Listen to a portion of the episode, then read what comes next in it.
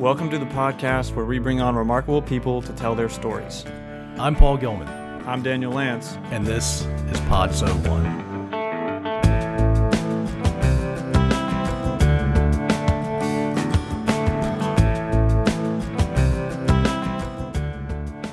Welcome to a special Thursday episode of Pod So One. The way it goes is that whenever time permits, we will release episodes on Thursdays as well as the usual Mondays, and this is one of them. This week we have my dear sister Ariel Lance on the show. A lover of travel and adventure, Ariel spent two years in Casablanca, Morocco as a Fulbright scholar, then returned to the United States for a master's in Montessori education.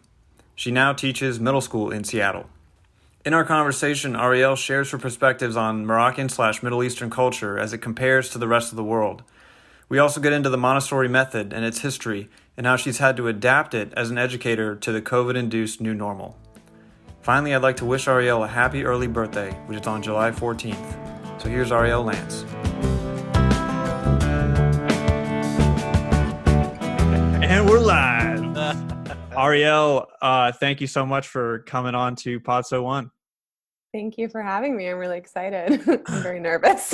we're, we're excited too. No reason to be nervous. Uh, Daniel and I will uh, make you feel as comfortable as possible. I'm sure. I Yeah. Thank you.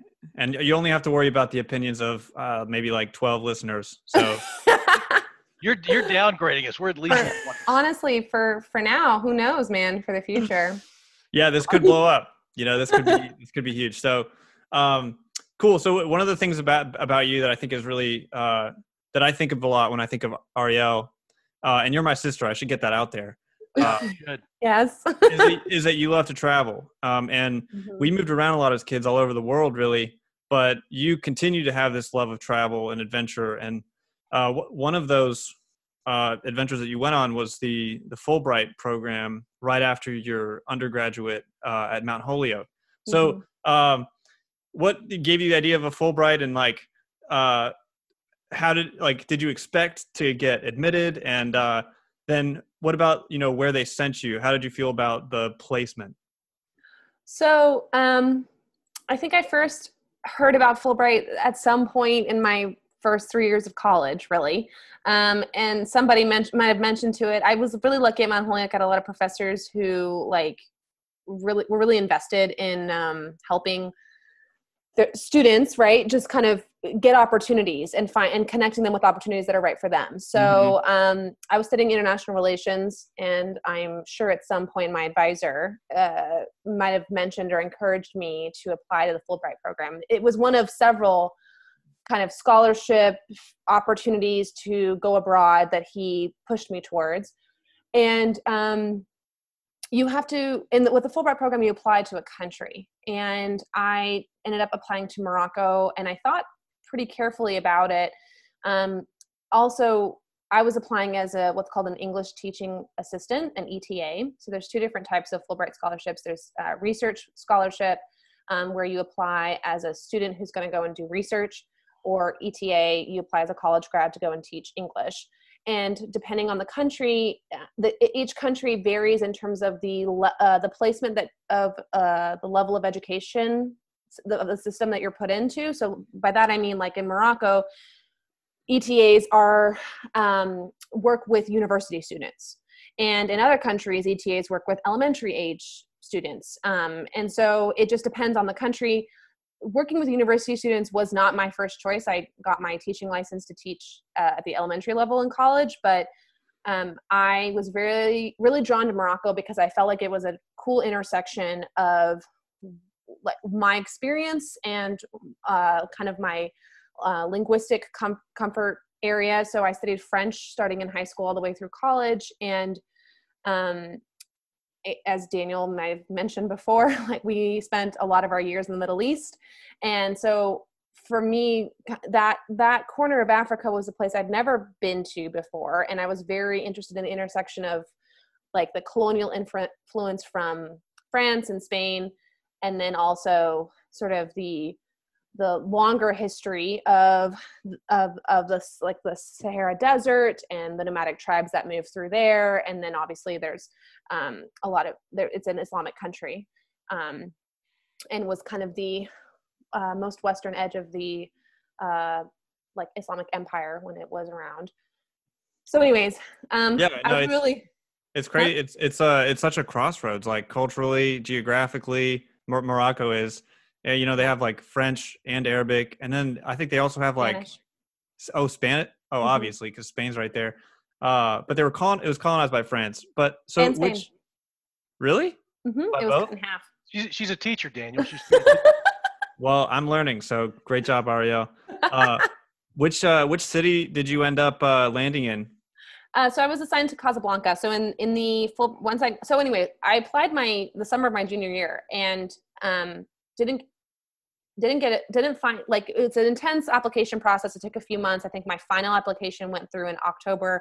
It involved like an interview by faculty on my campus, and then it was just the waiting game. And I spent most of my senior year spring interviewing for jobs and schools and had no idea what I was doing and we were coming down to like two days before graduation and uh, i had not i didn't have a job and i had not yet heard back from the fulbright and so i just was like i had no idea what i was going to do and i remember i was packing out my dorm room um, and i got the email that i got accepted and i i was just like totally it was totally unexpected. By that point i had just like given up hope you know and i was like i'm to have to find something else to do um, so it was crazy it was a crazy feeling of like excitement and relief but also like kind of re- it's been it had been so so long since I applied. I was kind of like, what did I sign myself up for here? Um, but uh, I got assigned to Casablanca. So what happens is you're sent to um, like a week long orientation in DC uh, in the summer, and they the commissioner if, uh, in Morocco assigns the people who are accepted to cities, and rather than us all being assigned to the same city, each ETA is assigned to a different city. So we're spread out around the country and I was assigned to Casablanca, which is um, the kind of economic capital of Morocco. It's about an hour south of Rabat, which is the political capital, um, and it's on the Atlantic coast. And it's um, it's definitely just big city um, and uh, very European in a lot of ways as well. Um, and uh, it was awesome. I mean, it was there was culture shock for sure, um, and there were there were a lot of things that um, I didn't love, but there was a lot of things that I that I still miss, you know. And yeah. So Yeah. you and I uh, lived in Kuwait, uh, Yeah. bef- like a few years before that, like before you went off to college. Um, and Kuwait, obviously an Arab nation. Did you feel like the experience from Kuwait helped you along with that culture shock with Morocco? um, yeah, yes and no. I th- I mean, definitely f- being familiar with like what it means to live in an Islamic country was was useful. Like things didn't uh, surprise me in terms of I knew how to dress modestly and what would be expected of me. Um, and on and on the unfortunate side, I was kind of familiar with what ha- like the harassment that happens on a daily basis on the street if you are a woman in in these countries. Um, so that wasn't it never got made it easier but it wasn't exactly shocking um and um having like a, a very basic uh understanding of like some com- conversational arab arabic was also very helpful because what i found immediately which is no surprise is if i tried to speak in arabic even though i never formally studied it and i really don't speak it well um, i got a different level of respect and kind of uh, camaraderie from the people that I was interacting with, taxi drivers and my fruit guy and my bread guy, you know, because in Morocco, everybody's got their own little um, specific thing they sell.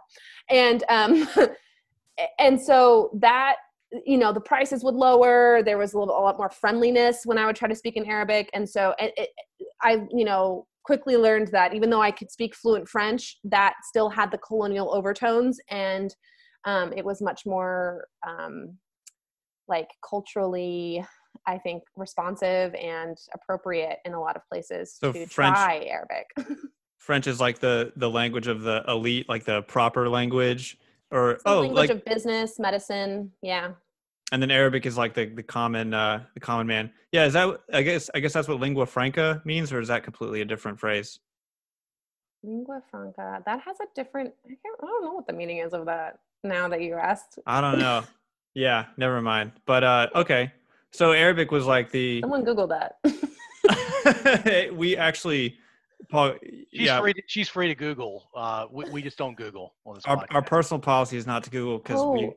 But Sometimes you're, it, but you're more than welcome to. Ariel. No, it's okay. I'll look it up later. It's all be fine. Hey, hey, can, can we talk about uh, and this this is an awkward question, but uh, can you talk more about harassment for women uh, in, in, in as an, an Islamic place like that? yeah. It sounds scary.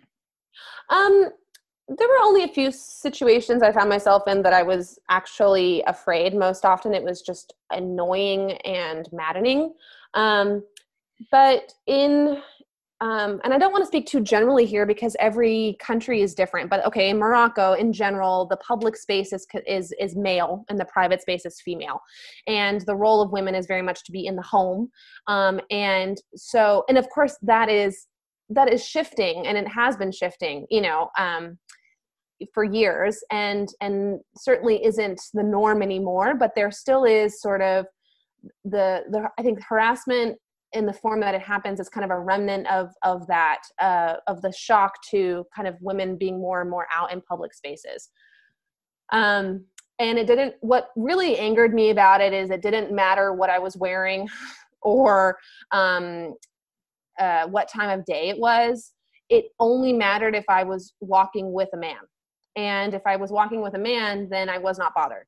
Um, but i could be i could be like i would be walking to the bus stop where i got the bus to school um, in the mornings at seven in the morning on a weekday and uh, would hear comments or kissing noises or whatever it just kind of thrown my direction you know so it didn't and it, again like what i wore didn't matter. So you know i had to you have to really separate yourself from it because it's not personal to you. It's just it's like it's a habit um it's I, I you know i don't quite understand the psychology of it to be honest um and i so i don't want to speak for others and um make assumptions but just Yeah. from someone experiencing it it it definitely at certain times it, it it it takes away your agency a little bit and it also just it made me such a homebody in a lot of ways. I would go through phases where I didn't want to leave my apartment um, because it was just stressful.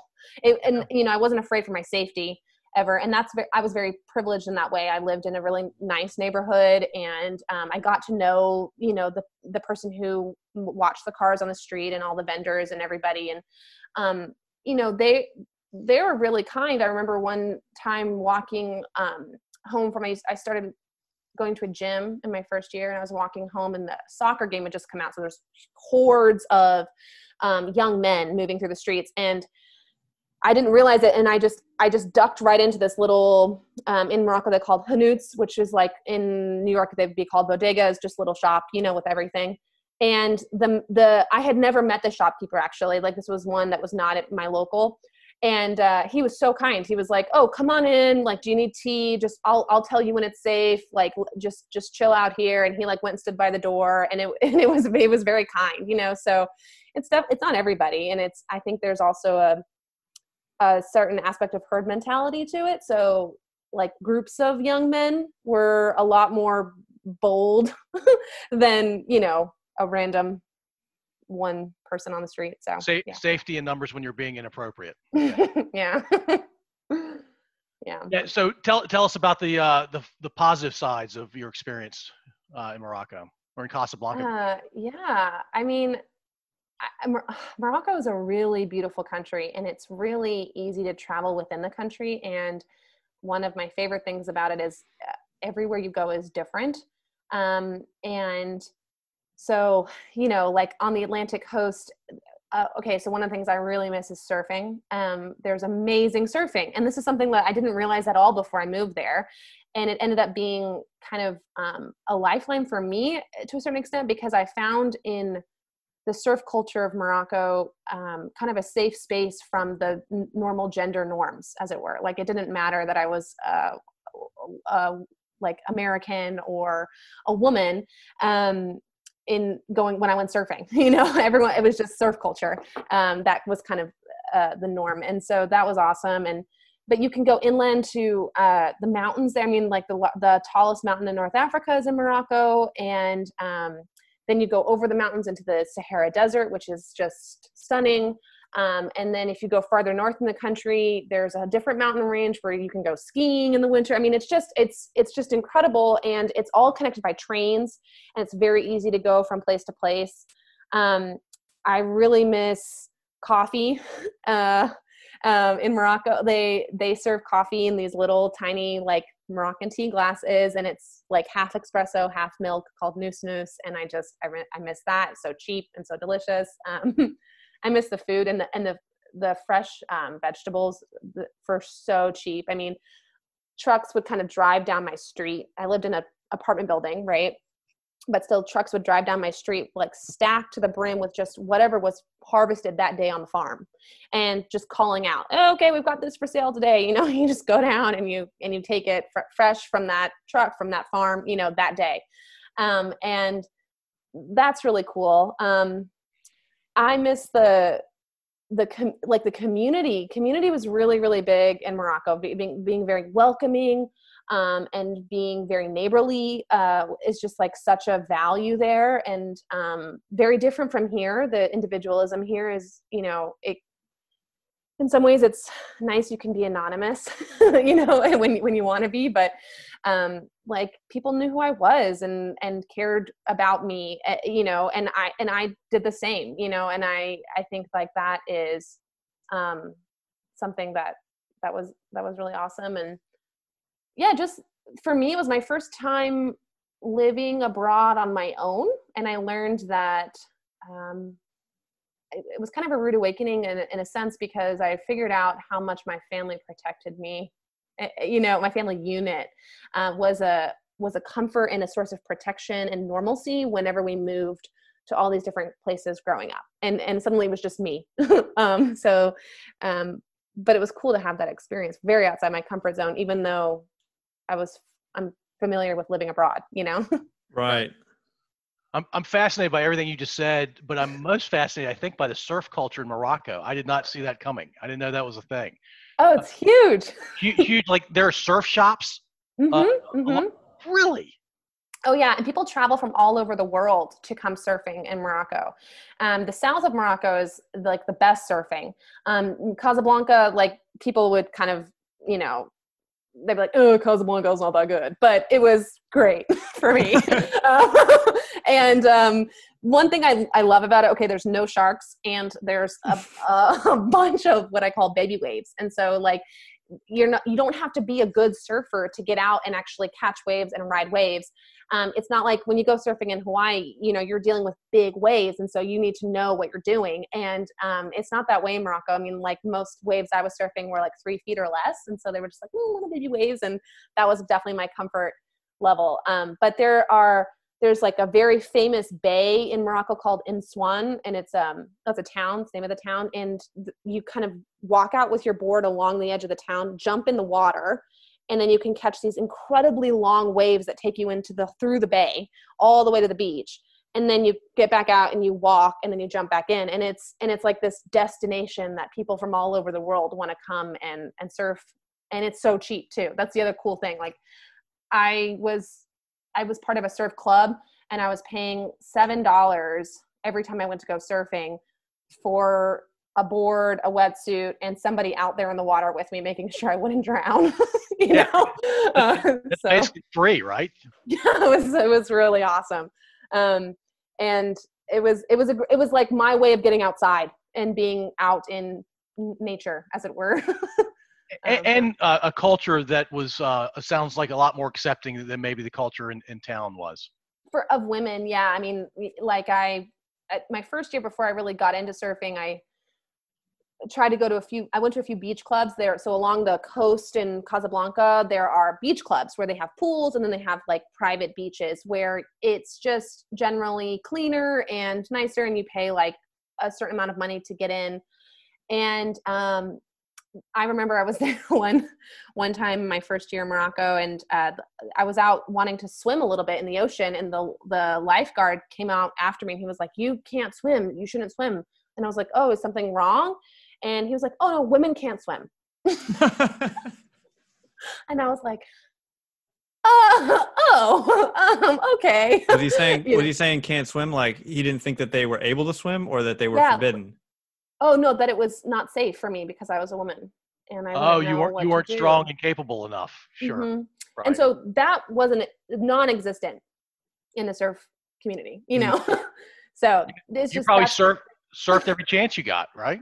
I did, and I did a lot. I did as many surf trips as I could. So renting a car, driving down to the south, and just you know trying because this because the surfing was even better in the south, and it's warmer, and um, you know, uh, not that I ever got that cold in Casablanca, but Mm.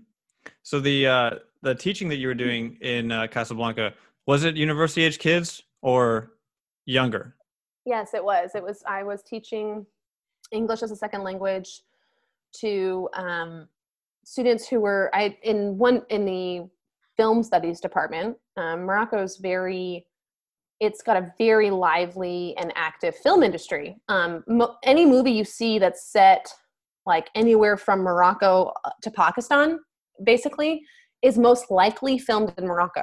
um, and they because it's just they've got all the setup there. They've got the studios and they have a huge film industry and it's safe and it's cheap and it's stable and all of those things. So um, I had a group of students who were studying to work in that industry and wanted to learn English because it's a international language. And then I also taught um, a class called American Studies, and it was like whatever I really wanted to teach, as it were, um, to uh, a group of students in the English department. And I taught a group uh, a class called um, just like it was writing, basically, basic uh, Okay. College level writing. So Why, why do know, I remember you like being in charge of musicals? that was when I so I spent my first year on a Fulbright, but I stayed for two more years after that in Morocco. I got a job teaching second grade at the American School. So it's an international independent school. I taught second grade, and that was where I got into musicals first through the high school musical. The um, high school theater teacher, somebody told her that I had a dance background, and she asked me to choreograph, and I felt very uncomfortable because I didn't feel that experience, but th- that's the kind of thing that you can that happens when you're in uh, you know um, i guess international settings where um, it's a small community. Uh, the, the the school community was small and there and so it was like you're it. Will you do this? And um, so i did and then got more involved with the lower school musicals as well Okay, Um, so that was kind of your first real stab at you know uh, younger age education, which is what you went to school in the first place to study, right? yeah And so um, you stayed for three years, uh, and then you ended up going. Um, like, at what point did, did Montessori get on your radar uh, as a as a style of education? You know, I know our mom is a Montessori educator, but like, talk about that influence and how how you ended up going back for more schooling. I don't know if you remember mom.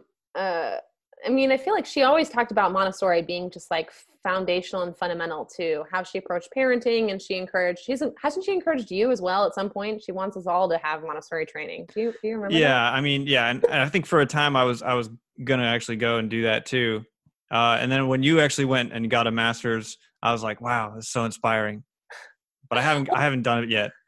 Well, for years, mom was like, you know, when I first started expressing interest in teaching, I, you know, she was like, well, you should do Montessori. And I, you know, thought I, you know, knew better than my own mom, and which was totally, you know, not true. Right. But we are, we have such kind of pride and good ideas, right? When we're young. So I was like, I don't know, I'm not going to do that. Um, and um, so as soon as I started teaching second grade, I was calling mom almost every day, you know, saying, uh, this happened today. What do I do? You know, um, and wanting feedback and advice. And she would always say, well, if you were in a Montessori classroom, here's how we would handle it, you know, and I got so frustrated hearing that. Uh, but after a while, it was just in my head enough that, and I began to notice, um, like gaps in my knowledge gaps in my knowledge about child development in general like just i felt like there was kind of a um, kind of translation gap between like what my expectations were and how I spoke and worked as an adult and second graders, you know, and I didn't feel adequately prepared to kind of, you know, bridge that divide. Um, and then also, I felt like I was asking children to do a lot of things that were not in their nature, like sit in a desk, don't move, raise your hand if you want to speak, stand in a line, be silent, walk in a line. I mean, all of these things that take so much time um, and all exist for a reason. I'm not saying like they were just pointless, like we do this because it's fun.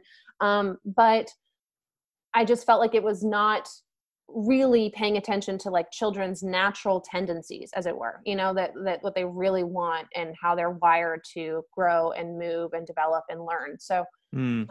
so can you for for somebody that doesn't understand or that has not heard much about montessori before can you go through like some of the hallmarks about what montessori is and and its fundamentals Sure, I'll try to keep it brief. This is one of those topics that once I start talking, I don't stop talking, which will shock you because I feel like I haven't stopped talking since we started this whole thing. But um, okay, um, so Maria Montessori was a doctor in Italy. She was uh, one of the first. She was not the first, but she was one of the first um, women in Italy who earned a medical degree, and um, she was she faced a lot of adversity to get that as you can imagine. She um, was told things like um, you can't dissect um, bodies and you know do those practice procedures with the men in the room because they're working with naked bodies and that would be inappropriate for a woman to also be in the room so she had to go into the morgue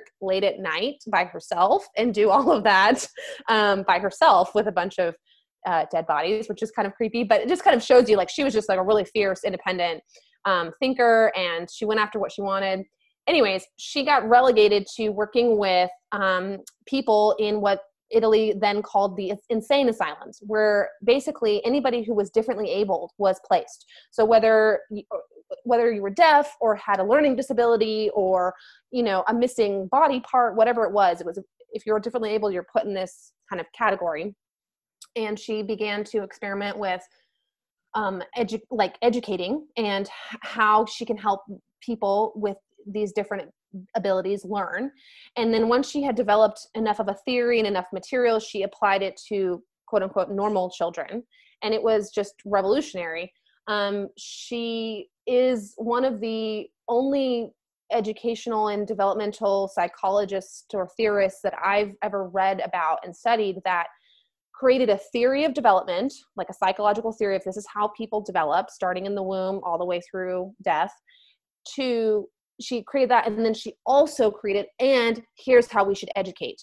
And um, created materials and um, lessons and um, like uh, classroom routines and things like that just kind of to to match up. Like this is uh, you know a child's focus in this phase of development so this is what we should do to help them learn.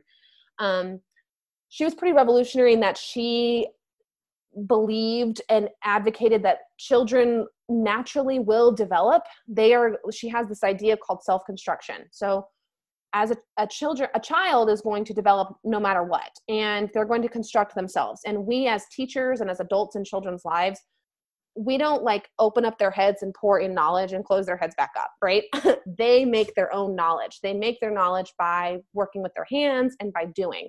And if you think about like anything you've ever learned, it's not because somebody told you to learn it. At, at a certain point, you had to decide, I'm going to learn this. And then you learned it. and so she kind of taps into like those natural tendencies, those natural drives, and how we can um, basically the whole goal of education in her eyes is independence so children want to be independent they want to be able to move their own bodies that's their first challenge right um, and then uh, physical independence is kind of that first phase of development. So learning how to tie their shoes and drink from a glass and put, put get themselves dressed. You know she said that children want to do this. Like they don't want us doing it for them. And so that's their goal. And then in the elementary it moves into more intellectual independence. Children want to know the whys of the world and they want to know how to figure things out for themselves.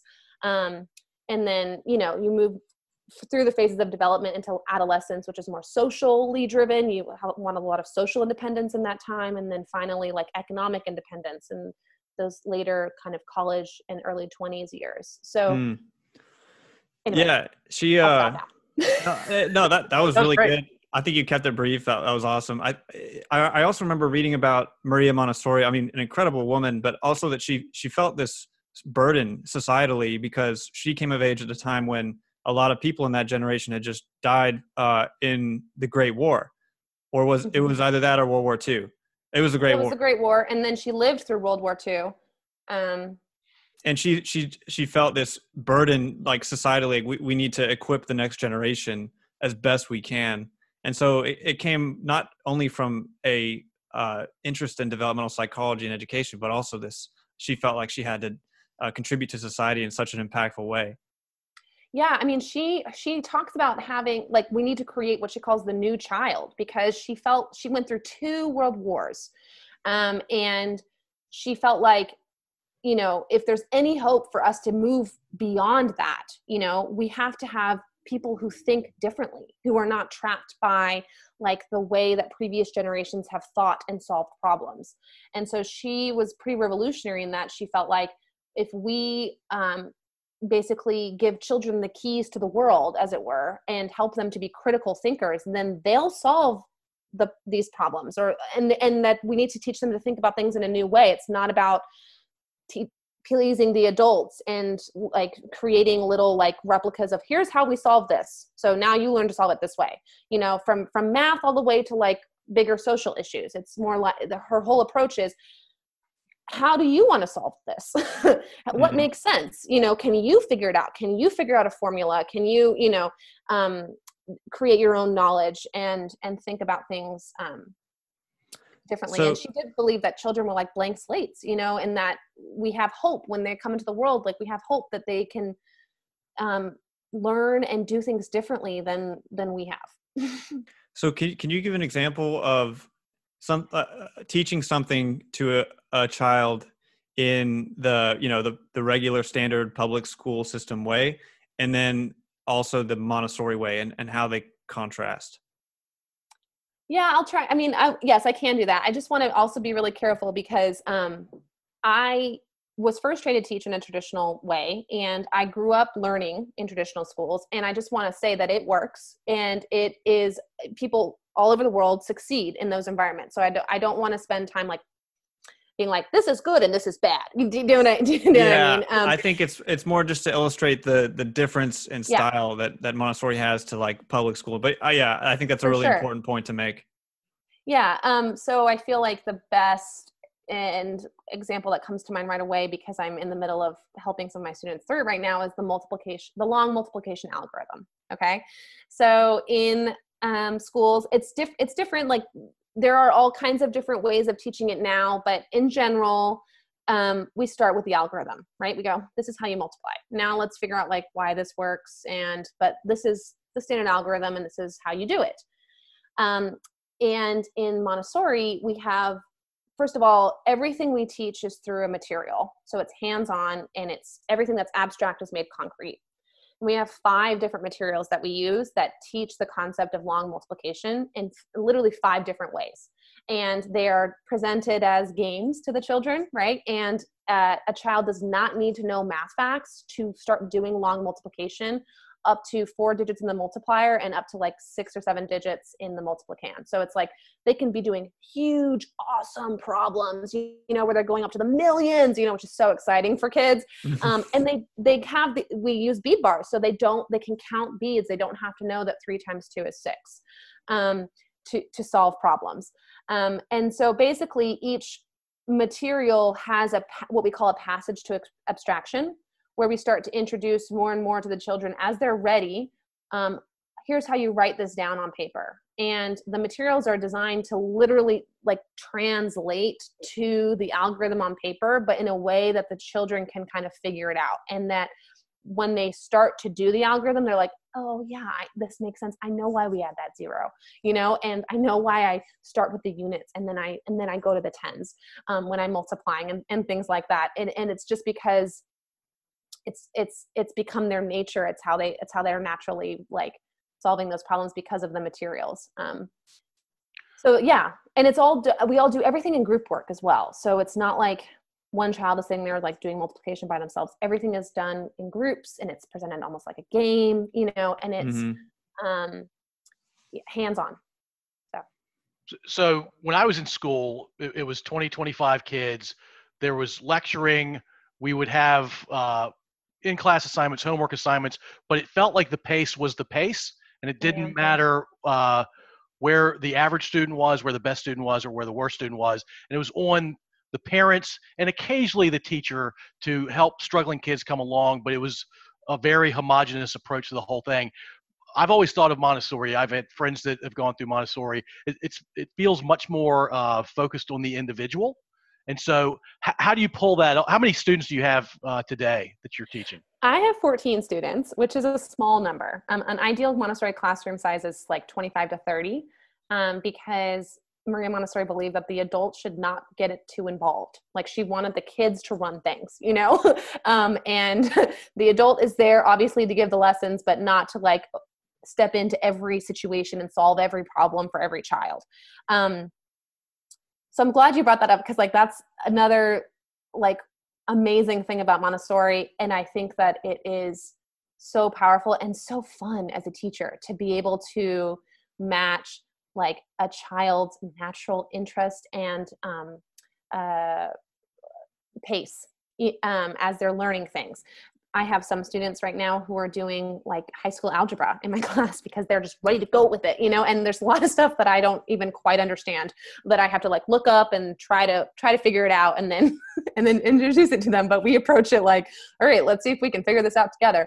Um, and then you know I have students who are still working on on math facts and um, dynamic subtraction, and it just it's the range, you know, and everybody has their strengths and weaknesses, and there's no like prioritizing like oh well you know so and so is good at math so that means they're a better student than you you know like th- th- there's none of that. Um the way that i do it in my classroom so in montessori the way this classroom works helps because the children um, learn skills to be very um, independently motivated and choose their own work.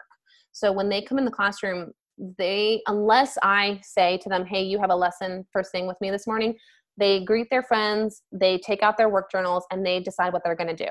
And then everybody is working. And so then eh, that frees me up to be able to sit with a child for a longer period of time if they need me to help them explain something to gather groups and to be very free form with it. So i can um, mix groups up a lot and i can t- target to specific kind of like paces and interests and things like that.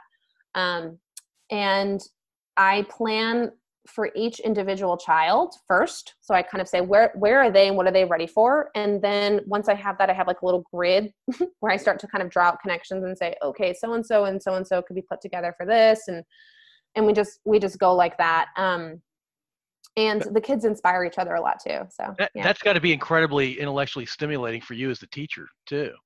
It is. I'm learning. I have to learn about things all the time. I had I had students. I you know um, told a story about the uh, industrial, like sort of the period of time right after the Civil War in the United States and the Industrial Revolution here, and some of them got so interested in that. So I was like, okay, got to find out some more information about this. So I spent a lot of time researching about inventions of the Industrial Revolution and creating resources to give them um, uh, because they really wanted to learn about them.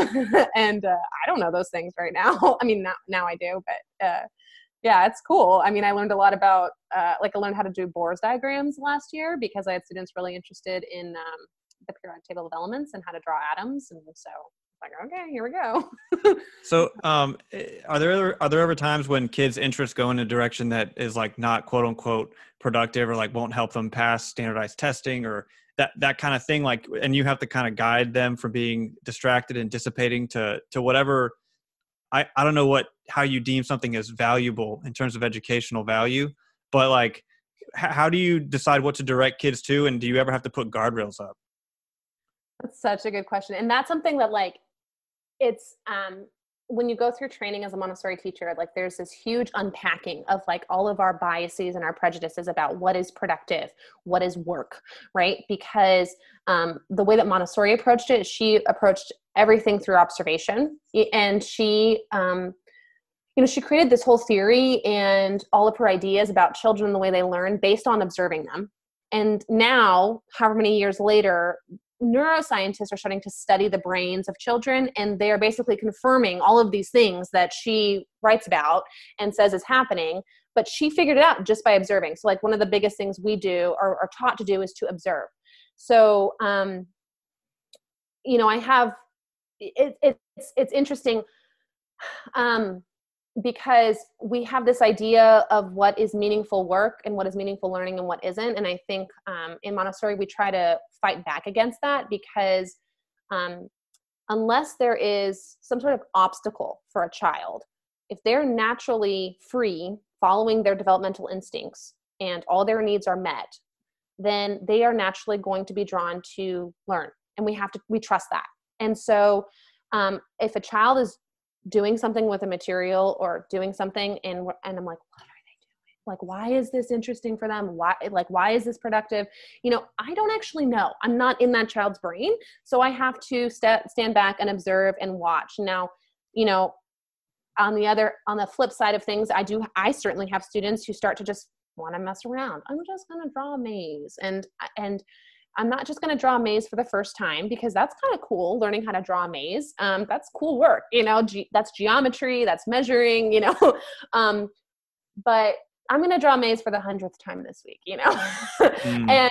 And so at that point, um, yes, it is my job to step in. And if kids are just messing around, you know, I, yes, I step in and that that is done through the expectation setting in my classroom. Like, what is the expectation of you when you're here? Is that you are learning and working, and work can be so many different things. And I talk to kids all the time about like, I don't expect that you're sitting and focusing for three hours straight because we have three hour work cycles in the classroom.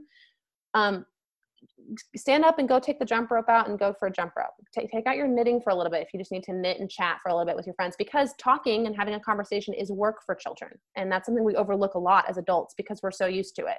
Um, but learning to have a conversation, a back and forth, uh, is well, that's a skill, you know? Um, so yeah. yeah, believe me. It's uh hey, hey Paul, you're on mute, buddy. This happens to me uh once an episode. the good news is that it won't happen again.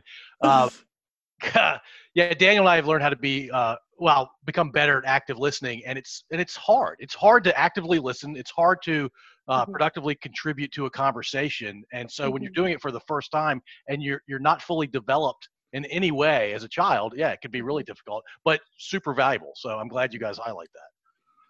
Yeah, yeah. and so anyway, with the work stuff, it's it's often about tapping into what that child is interested in and setting making expectations really clear and having account like systems of accountability. So i sit down with each of my students once a week and i we talk about what they did that week. And so if they spent all day every day reading a book i say okay you spent a lot of time reading this week. That's great. But next week we're going to make some different choices. And what do you want? Here are your options. What do you want to choose from those? You know?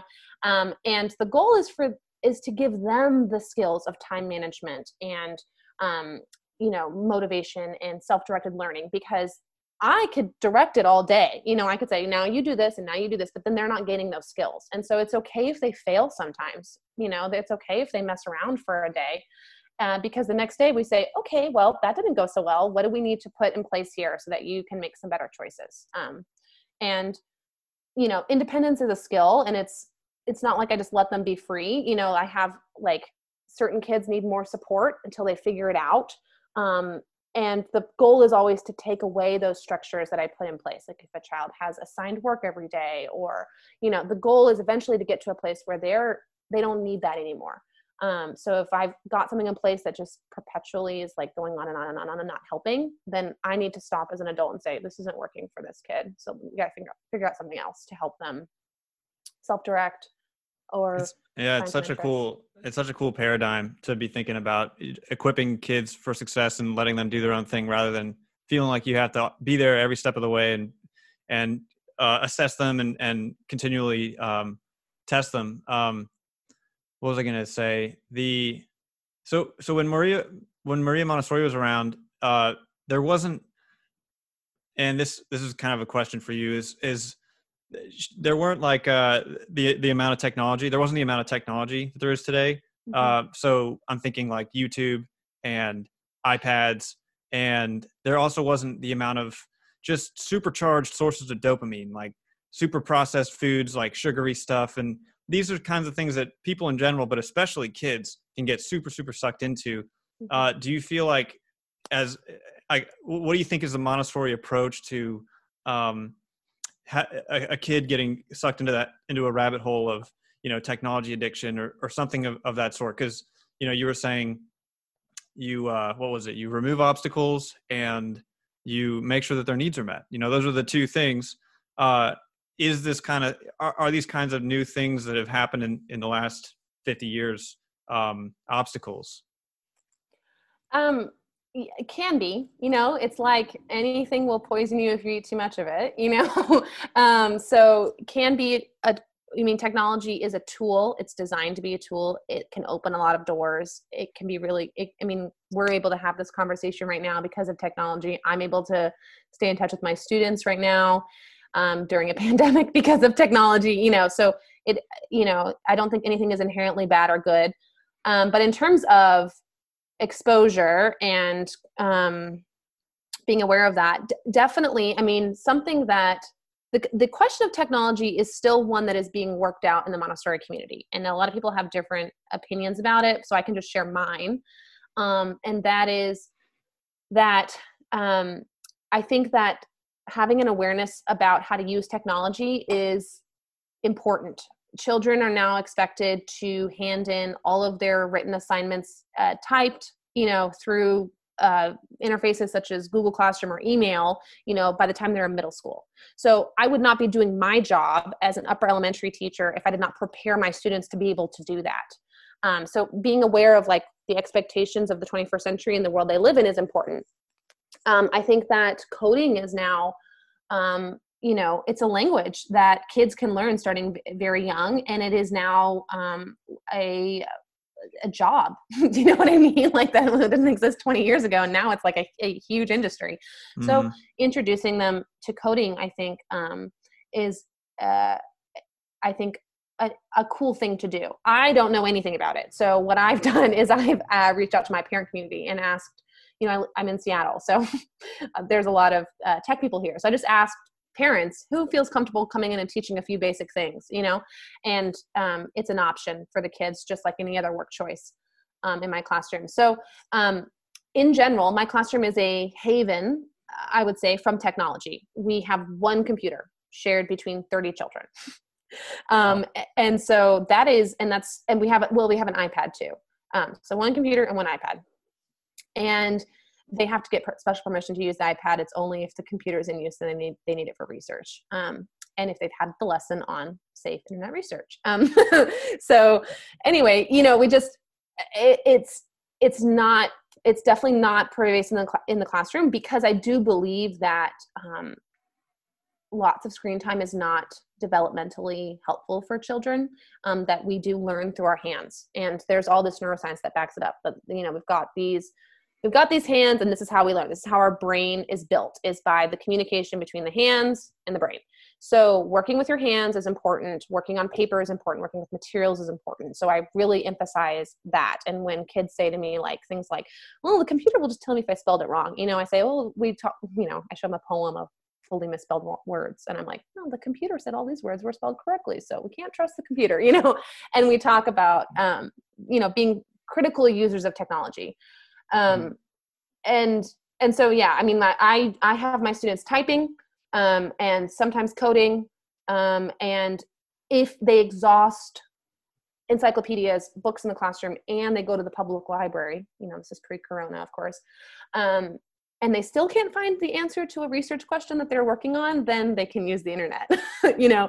Um, but we kind of just put up a lot of barriers because technology these days is designed to be user friendly you know a two year old can or less than 18 month old can work an ipad right? Um, so we don't need to teach kids how to do that. And uh, you know so i think it's important to um, use it as to use them as tools be aware of the expectations you know of, of our world and of the 21st century but then also be like critical about how much. And especially right now in distance learning i have been very um, wary of giving my students too much screen time. You know, it's one of my w- main ways of communicating with them and giving them lessons, but I'm really trying to push them towards making materials at home and working with their hands. And you know we have a weekly handwork club over zoom so that like we're just doing like knitting and crocheting and things like that you know? Um, just just to encourage that because i think it's really important and it's really easy to just sit and you know watch youtube videos all day all day or do khan academy all day. And um, i had some students who like got really excited about that at the beginning of this and then their motivation waned really quickly um, because it's just it's not as engaging I think that's a great answer. Um, so, uh, real quick, like there are two more things I want to do. I want to. Uh, there's a question that Paul and I like to ask every episode, um, and then I want to ask about distance learning, specific the intersection of distance learning with Montessori.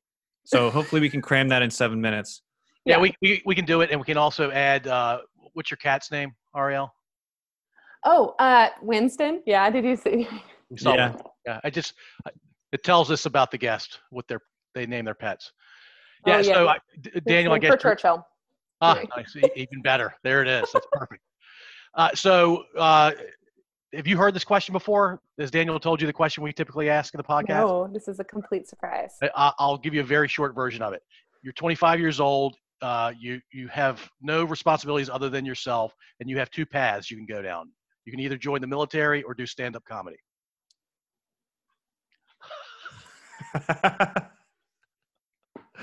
Um, my, I, I like by reflex immediately was like stand up comedy, stand up comedy, stand up comedy, and that is, I think, I guess that's about you're me. right. that- Because you're running to it, or you're running away from the military. running away from the military. Yeah. Well, and I I think I could appre- like mm, appreciate the fact that I think in stand up comedy, I, I guess in any situation, but for me that would be really outside my comfort zone. And while that has been like I've put myself through some challenging situations in my life by doing that, I think that's something I'm always drawn to doing, like something new, something different, something hard. I have, I have a feeling you could iterate to a place where you'd be pretty good at it. Yeah. It's hard. Super hard. yeah. Yeah, but if you're around kids all day and figuring out how they work and observing people, I feel like a crowd of people at a stand-up comedy club wouldn't be too different. just tell some stories from my classroom.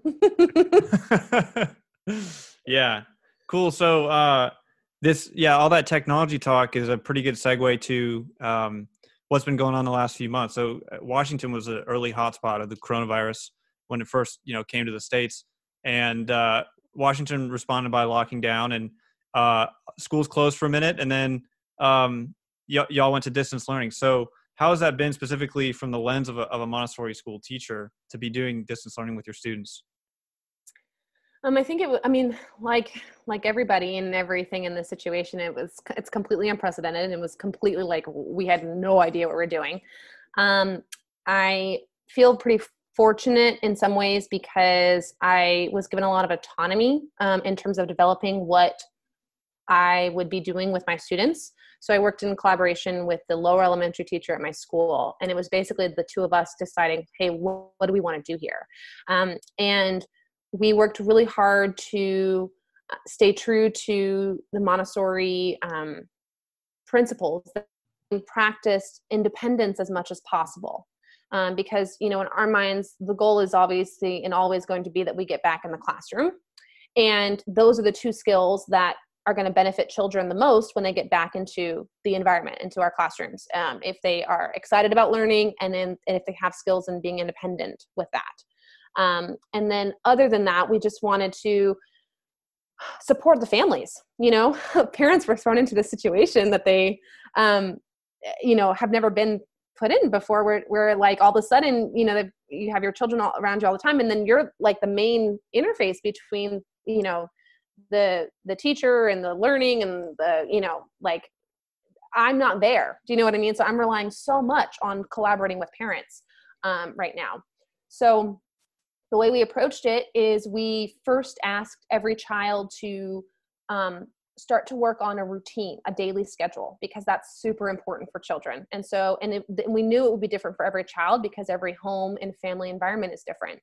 So we asked the kids to partner with their parents and to um, work on that. And my students, the older ones, were pretty much e- easily able to do that. The younger students had some more help and guidance from their teacher. Um, and then we asked them to come up with a list of five things they were interested in learning about. And we just ran with those. We were like all right here we go you know? And um, since then we have settled into a routine where i meet with all my students on mondays um, and we have like a 20 minute zoom individual meeting where we talk about the work they did the week before what they're interested in doing this week and then we kind of i spell out um, in a record that i send to their parents like their goals for each week um, for that week, what they're going to work on, and the video lessons they're going to watch, and the resources they need. And then um, I we have a community meeting once a week. Um, like I said, we had a we have a handwork club. I do some end of the week check-ins for the kids who need that accountability still, um, and I do a lot of impromptu meetings with both with parents and with students. So if they're working on something they don't understand it, they can email me and I jump on the Zoom and they get on and I'm available for them as much as possible. Um, I've had some parent meetings just to, to, they could kind of talk through like here are the challenges right now at home, and I can give as much and uh, advice as I possibly can in the situation, you know. Mm-hmm. Um, but yeah, I mean, our goal is is that they're they're learning, but you know, my my approach was to really reduce the pressure and the expectations because this is like this is an unprecedented situation. Now, Everyone keeps saying that, but it's really true. And we, I mean, parents, I feel like naturally we're putting pressure on themselves. Like, oh, I've got to make sure my kid is still learning, you know. And and we had a parent meeting in which I said, like, there we are aware of um, areas of weakness and and some lagging skills. We are aware of all those, but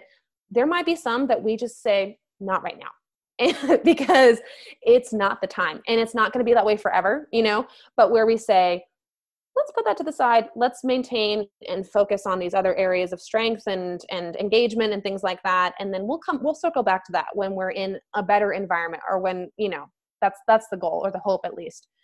I have older students who are graduating and so with them i have some checklist items where if they don't know how to do xyz we're working on those things and that's a more of a little bit more of a pressure. But even with that you know um, standardized testing was canceled like i don't know about the rest of the country but in washington state just totally done. And um, i think i think that was a good kind of not not that we really use standardized testing in, in my school. We do it to be a practical experience but not for the results. Um, but that was just a good indicator of where we are right now in education which is like let's just take this pressure off. Mm-hmm. um, and let's support families to stay sane and children to stay engaged and it's hard. I mean, you know, we're all struggling struggling as adults, but I've had some very weepy conversations with students who are just they're feeling lack of motivation, they're feeling lethargic, they're feeling fatigue and boredom, you know, because all of the things that normally stimulate and interest and excite them have been taken away. Their friends, their materials, their classroom, their outdoor spaces, you know, their activities. Um, and so just kind of trying to be as empathetic and understanding as possible um, and just like be being really compassionate for, with parents and with kids and with myself mm. important that last one yeah should yeah. we end with a plug for your friend's podcast since you told us you had been on a podcast before you joined us? yes, us yes i um sure uh, this is my second podcast interview um, and uh, my first one was with my best friend Hannah um, and her sister Carly on Count Me In, which is a dance and development podcast, and it's awesome. there it is. Yeah, and we didn't get into we didn't get into da- the dance, which I think is a huge part of your life, and I think it's I mean it's hard to uh, capture uh, everything about you in an hour, but um, I really appreciated you know talking about Morocco, talking about Montessori, uh, and yeah, I appreciate the time you gave us today. Thanks yeah, for letting me ramble. Yeah, sorry. we love we no no sorry uh, we love having you on and I love learning about the surfing thing. I think that um, maybe on my bucket list now. Oh, definitely should be, and it's yeah, it's awesome. And thanks for letting me ramble. Um, I think at the beginning of this we talked about having a more conversation style, and I feel like I just did all the talking. So anyway, um, makes it easier for us. well, and, and the episode's about you, so it's all good. yeah. If you enjoyed this episode, feel free to subscribe through whichever app you're using. To share your thoughts, head over to our website at podso1.io, and there you can comment on episodes or send us feedback directly. Thanks for listening.